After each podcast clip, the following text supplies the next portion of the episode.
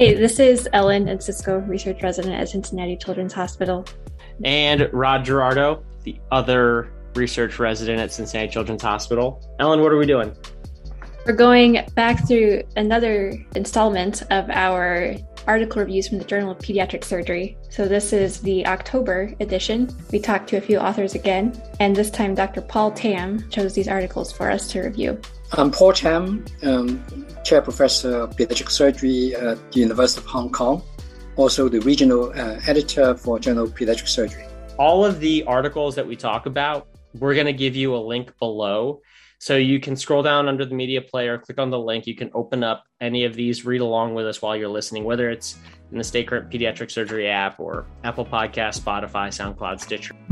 Okay, so first we have an article out of Texas Children's Hospital. It's called What Happens After the Hospital An Analysis of Longitudinal Care Needs in Children Treated for Child Physical Abuse. So, we were lucky enough to sit down with the author. She is a general surgery resident. My name is um, Brittany Johnson, and I'm a fourth year categorical general surgery resident at the University of Mississippi Medical Center.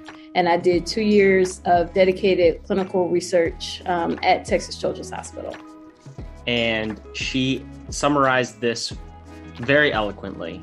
There are a lot of studies that talk about, you know, identifying patients in the ER, kind of documenting the injury pattern, but we were really wondering, especially with the children that have more serious injuries, what happens to them when they go home. We have a database within our hospital that tracks all of our trauma patients. So that's what we used and went through and pulled out the non-accidental traumas.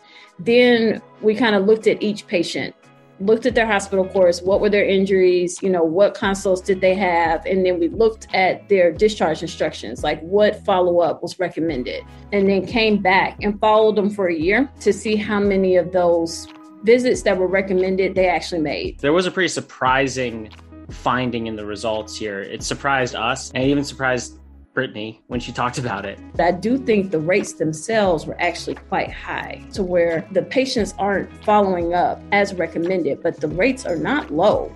Um, so I think my interpretation of it is that that's actually an opportunity that these families are trying to make these appointments. This article, you know, than the results really highlighted the need for multidisciplinary care in trauma patients in general and patients coming with um, after physical abuse and the potential need for a medical home, as Brittany pointed out. We might congratulate ourselves for having done a good job in perhaps saving the kid, and identifying the problem, but perhaps not aware that uh, we have a responsibility uh, for the long term health.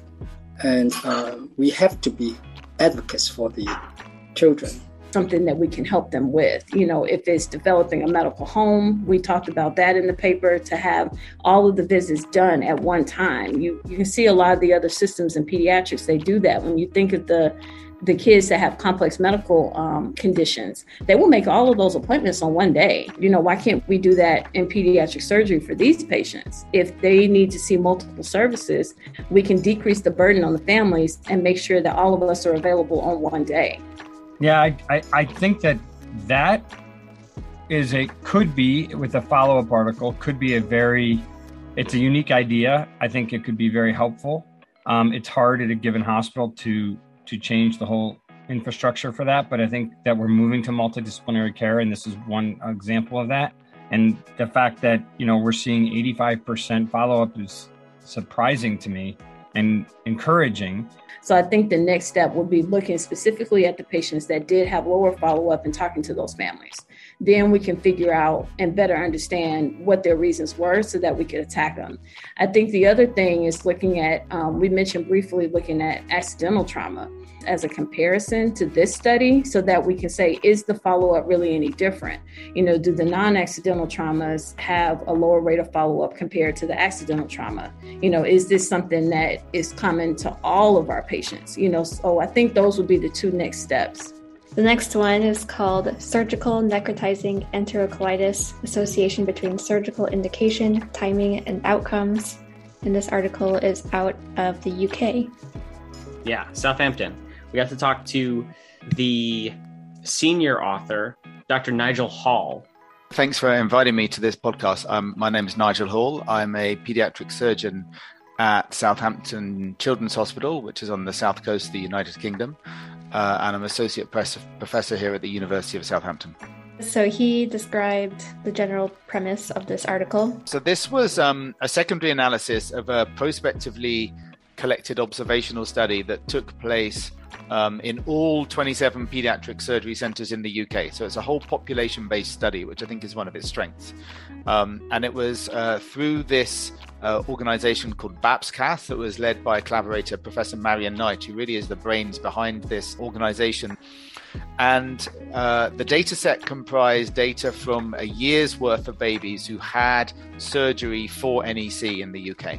What we wanted to look at as the primary outcomes were death or parenteral nutrition requirement at 28 days after surgery. What we looked at was uh, the reason why surgeons said they had decided to do the operation on these babies. And we also looked at the time period that elapsed between the baby presenting with a diagnosis of NEC and actually having their surgery. And he told us, you know, that he really wasn't surprised by these results and that, you know, finding that babies with necrotizing enterocolitis who fail medical management and end up going to the operating room end up doing worse than the patients who went to the operating room sooner because of perforation or suspicion for necrotic bowel.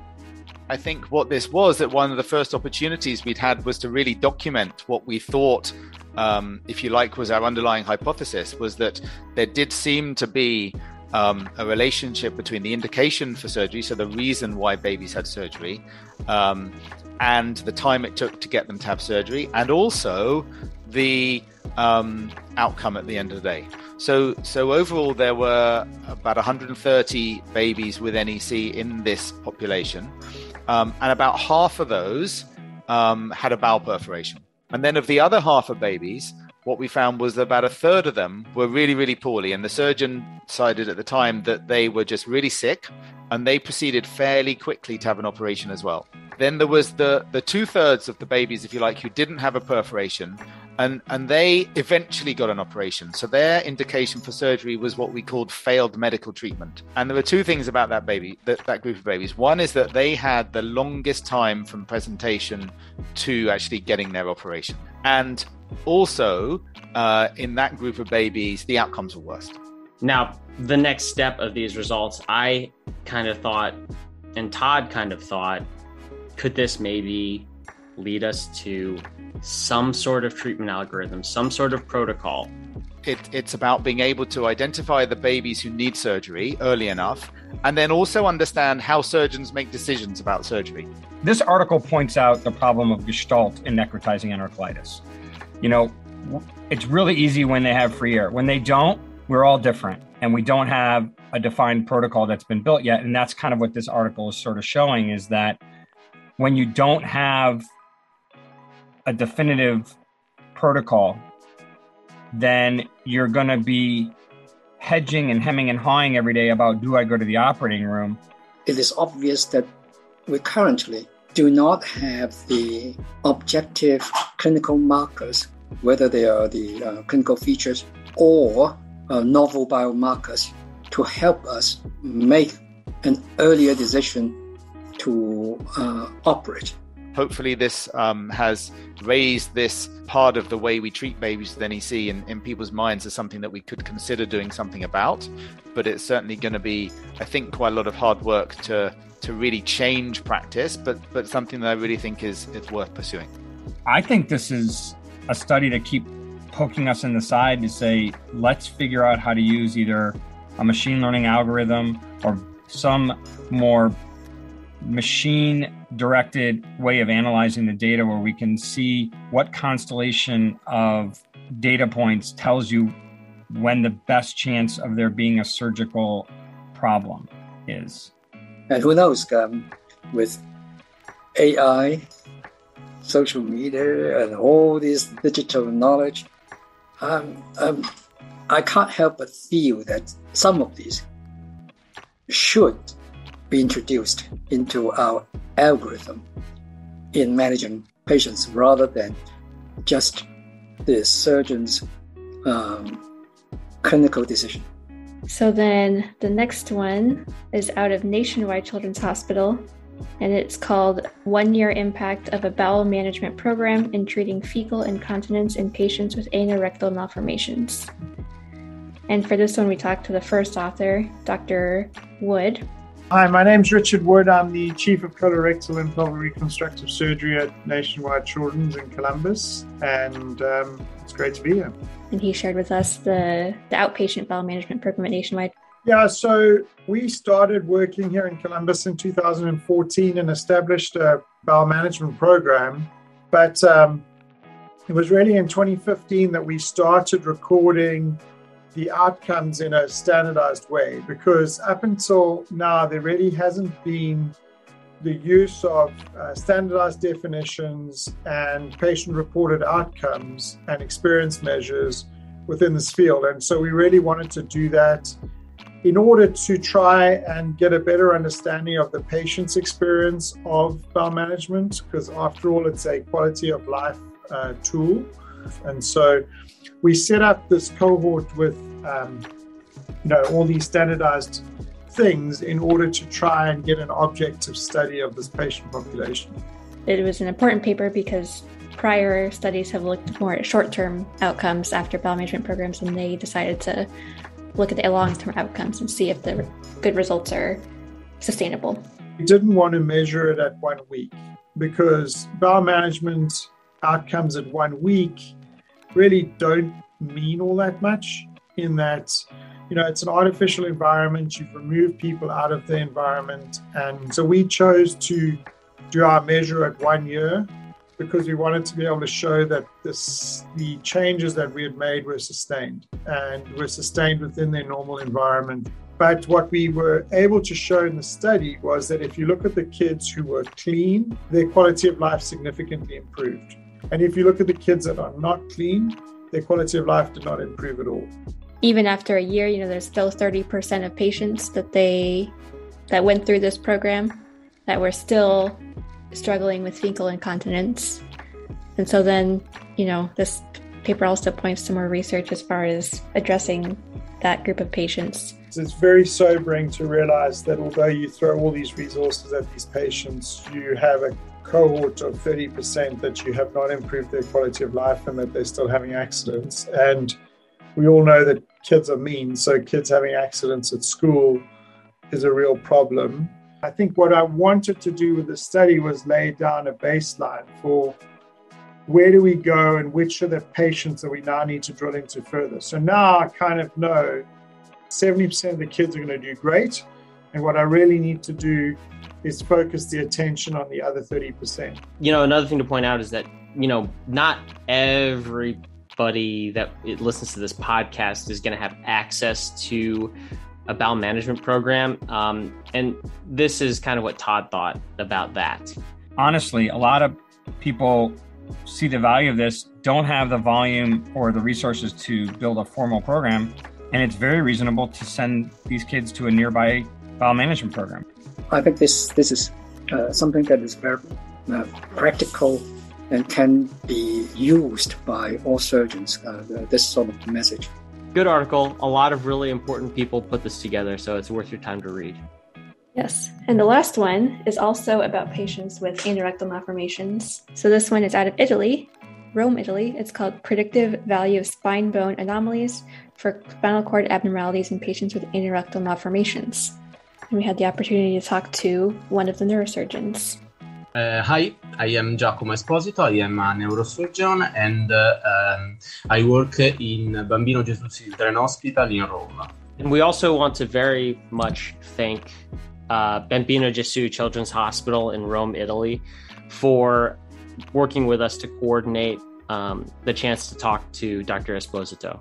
So, in this study, it was a retrospective review of patients with anorectal malformations, and they were looking at the patients who you know did or did not have spinal cord abnormalities and they were trying to see how they correlated with imaging findings of sacral or vertebral anomalies uh, the, um, the idea of, of this, uh, this article was born from a clinical, practical um, observation of this patient. Our our study is a retrospective study, and we analyzed uh, th- uh, 350 patients in a period between 1999 uh, and 2019. Uh, I think that is um, is one of the largest uh, series. Um, and the, you know they wanted to see how much they correlated, which they found that they did correlate quite well. That patients with a sacral or vertebral anomaly were likely to have a spinal cord abnormality. I think that the, the, the main results of our uh, our article is uh, uh, to have demonstrate the uh, the, the close relation between uh, spinal cord and the spinal bone. But they found that even though they correlated, there were still plenty of patients who did not have sacral vertebral anomalies, still had spinal cord abnormalities, and so they feel that MRI is still necessary to search for that spinal cord abnormality. After we, we actually spoke to a couple of pediatric colorectal surgeons that we know, and typically in the practice here or around us is to get an ultrasound um, shortly after birth, and that typically is sufficient to look for a spinal cord abnormality. And it sounds like in where Dr. Esposito is coming from, they have found MRI to be necessary to really look for those abnormalities. There's variability in the use of ultrasound for figuring out if a patient has a tethered cord. It looks like radiographs are not a good substitute. And so we're still back to ultrasound versus MRI, and that still is not the same everywhere. Yeah. Yeah. I don't know where in the world you are listening to our podcast, but go ahead and leave a comment below. Whether you're in the Stay Current Pediatric Surgery app or Spotify or Apple Podcast, leave a comment and let us know what is your practice to find spinal cord abnormalities in these children with anorectal malformations. This center's uh, review provides us with sufficient um, knowledge that to convince anyone who is not doing regular uh, or routine assessment of um, the spinal cord and, and the spine um, and sacrum itself, that they should be more serious with uh, imaging. Dr. Esposito also pointed out in his in our discussion and in the article the need for multidisciplinary care in these patients. Our study is interesting because uh, um, uh, there, behind there is a, a multidisciplinary team. I work uh, together uh, general uh, surgeon, neonatal surgeon, and urologist, and we create a um, multidisciplinary team and multidisciplinary workflow to the management of patients with anorectal malformation. I think that's a theme from all of these articles is how many different physicians and healthcare providers are involved in the care of these complex patients. Whether it is the pediatric trauma patient who necessitates follow up or the bowel management patient who needs to see the surgeon, the nurse practitioner, maybe he sees GI, maybe he sees someone else, or it's, you know, in the NICU and you have a patient with necrotizing enterocolitis. It really uh, it takes a village for a lot of these, and it probably should because you know I think it I think it only benefits the patient to bring in other other minds. So I think that's a good summary or summary statement about the multidisciplinary care in all these articles. We'll be keep doing more of these these podcasts. We'll have one coming out from the November issue. Yeah, keep your eyes peeled, ears peeled. Or if there's an article that we didn't highlight that you really want us to talk about, then find us on social media, uh, subscribe to our YouTube channel, download the Stay Current Pediatric Surgery app. It's in the Apple App Store, it's in the Google Play Store. But until then, I'm Rod Gerardo. I'm Ellen Encisco. And remember, and remember knowledge should be free. There we go.